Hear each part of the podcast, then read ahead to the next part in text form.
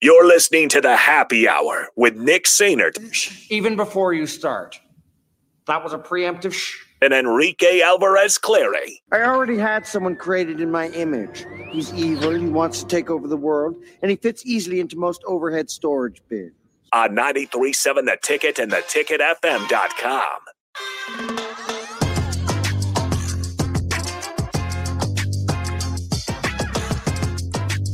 heartbroken. Just, just gone. I don't know what to do with my life. That's what you get for being important though. Ridiculous. Hi, Shirky. What up? Welcome to the crossover, Iceberg Slim. the Criss CrossOver. How you doing, man? Freezing. Freezing? Man. This is what makes me feel like sometimes like, dang, did I make the right move? You did. Florida was No.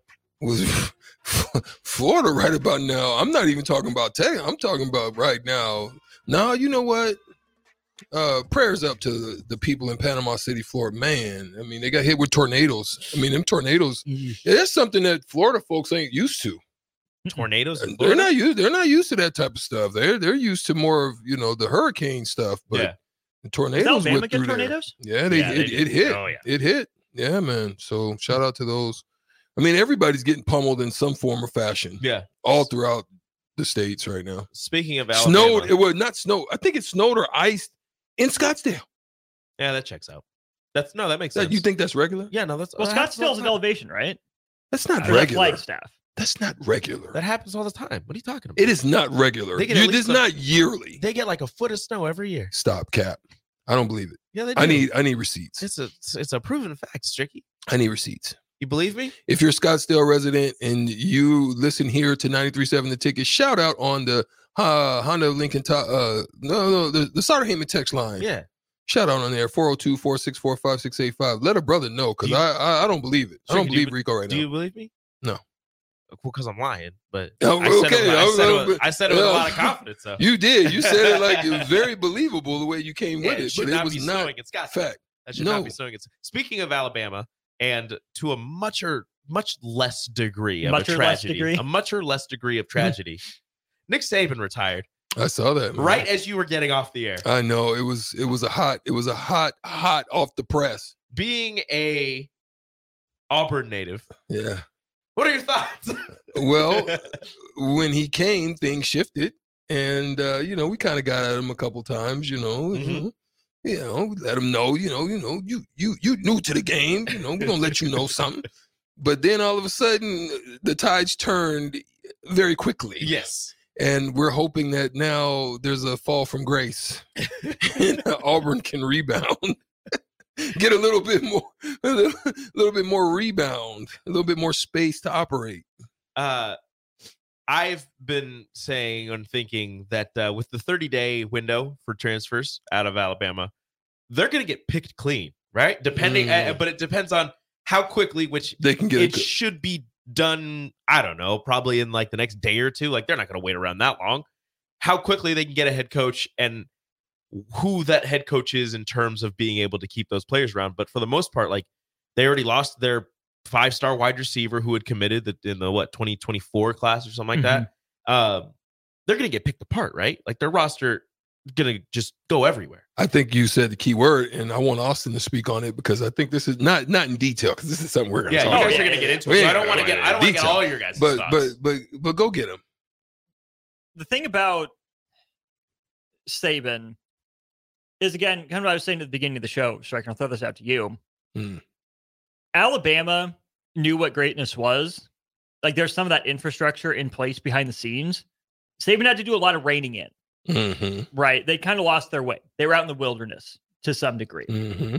What Saban did to go from, you know, mid 2000s football, defense, run first, honestly, kind of Big Ten style, to keep that tenacity on the lines, offensive and defensive lines, but adapt to modern college football when so many other places had the same opportunities speaks to why I think people are going to be glad that Nick Saban's gone. He's what everyone has been chasing, trying to measure up to for the last, what, 15, 16, 17 years now at Alabama. People are done chasing him. Like, who's the standard now? Probably Kirby. but Dabo's got the same number of natties. Um, other than that, there's no there's no icon, there's no figurehead at the top of college football now. Is that legend, that icon? And I think It seems like a lot of coming goers, like your Orgerons and guys that kind of hit and and dip, yeah, yeah, hit and or just aren't that good. So they have their run of success, but they're not able to adapt, Mhm. or there's some little bugaboo that trips them up. So the, so you're saying there's a void right now. I'm saying there's a big void. Mhm. I'm saying there's a big void in college football now. I'm saying there's a big void in the NFL right now. I think there's about to be one in the NBA. Um, unless Spoelstra slides into that that pop role potentially. Mhm. The place that I think the void doesn't exist is college basketball because that is such a coach centric sport. Mhm. NFL, you know, you have your your Belichick's, your Reids, your Landry's, Shula's, whatever. But the NFL, I think, is trending NBA ish, where it's personalities and players. College basketball, the biggest star is Caitlin Clark, but she is by far the exception, right? Maybe you throw Zion in there for his year, but college basketball, you still have Izzo, you still have Self. So you didn't really notice that Krzyzewski and Williams and Boeheim retired. You're going to notice that Belichick is gone. You're going to notice that Saban's gone. Good point. Hey, it, big voids being Good being point. made. Good point. Uh, when you look at the SEC, does this look? It's still the best conference, right? Maybe with Saban gone. I mean, you just had you just had no. two. You just had two basically basically Big, Big Ten, Ten, teams. yeah. Like you still you have Kirby, So- you have Kirby, who's Yeah. going to be the top of the mountain in the SEC. yeah, But and I, I heard, I think it was DP and Jay were talking about this yesterday. Is like you just said, there's a massive void now in the SEC, and nobody's going to be chasing Saban because he's gone now. So, what does that do to the SEC's like hierarchy? What does that do to the SEC's ranking and branding and like Alabama? If they take a step back, you look at the SEC, and it was always. You, you have Alabama, Georgia, like those teams at top, but Alabama will, would would account for like three teams in another conference, right? So now they take a step back more than likely. You have Georgia, you have LSU who had four losses this year, you have Florida, you have Tennessee Tennessee who I- depends on what you believe about Missouri. They might take a step back. Missouri with Eli Drinkwitz, like, are they still they, like now? Is it top heavy or is it pretty balanced in terms of like? I'll go eh? first because you. I love the way you shoot. I'll, I'll drop an assist. Um, here's the thing. Now that you've kind of you're starting to move yourself into super conferences, right? Mhm. One of the things that you didn't really talk about was uh, the Big Big Twelve. You know, Mhm. like that, that's kind of like becoming the Cinderella stepsister in some form or fashion. I still have the Big Twelve. But here's the thing, though, right? Because of now the NIL, which I think Saban should shift into some form of a committee or some form of working with the NCAA, um, continue to have an impact on the the the, the game um, by way of trying to rein in this toothpaste spewing thing what we call now NIL, Mhm. right? Figure out how to to to uh encapsulate that because I saw something just recently and it was Brock Purdy's making like eight hundred fifty six thousand dollars, but um um Manning, Mhm. Arch Manning down there in Texas, you know, he's saying he's not taking it because he's gonna wait till he's a starter or whatever the case is.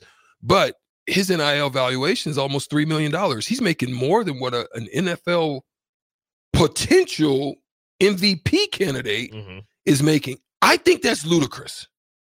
I love I love everything about it, but figure out a way to. I, I think these valuations are are just absolutely crazy. They are just valuations. It's not he's not making the three Yeah, million. well, They're some just are. saying he's worth the Mhm. three million. Some are, Yeah, you're not wrong. And that's the part. Uh, again, I I, still be think it if should Quinn be. Ewers was making that three I, million. I, I'm telling you, I still think it should be some form of, you know, performance. You you got you got to show and prove. I mean, just you walking in the door and you getting all these millions His or last name is hundreds of thousands of dollars. I think well then let let old uncles throw a little little something his way. You know, drop him in the NIL. I he did, isn't He didn't need a scholarship. Isn't it really funny that Arch Manning is not the son of Peyton or Eli? he's the son of the better the, athlete. of the, of the one that Yeah. really they said was the Cooper best. was the best athlete. Yeah. He got hurt. Got it hurt. just cracked me up. Um, Void in the SEC. Yes, my guess is L- uh, Alabama kind of becomes LSU, where LSU is one of the highest ceiling jobs in the country, but we see the floor fall out very often. There's mm-hmm. always going to be talent.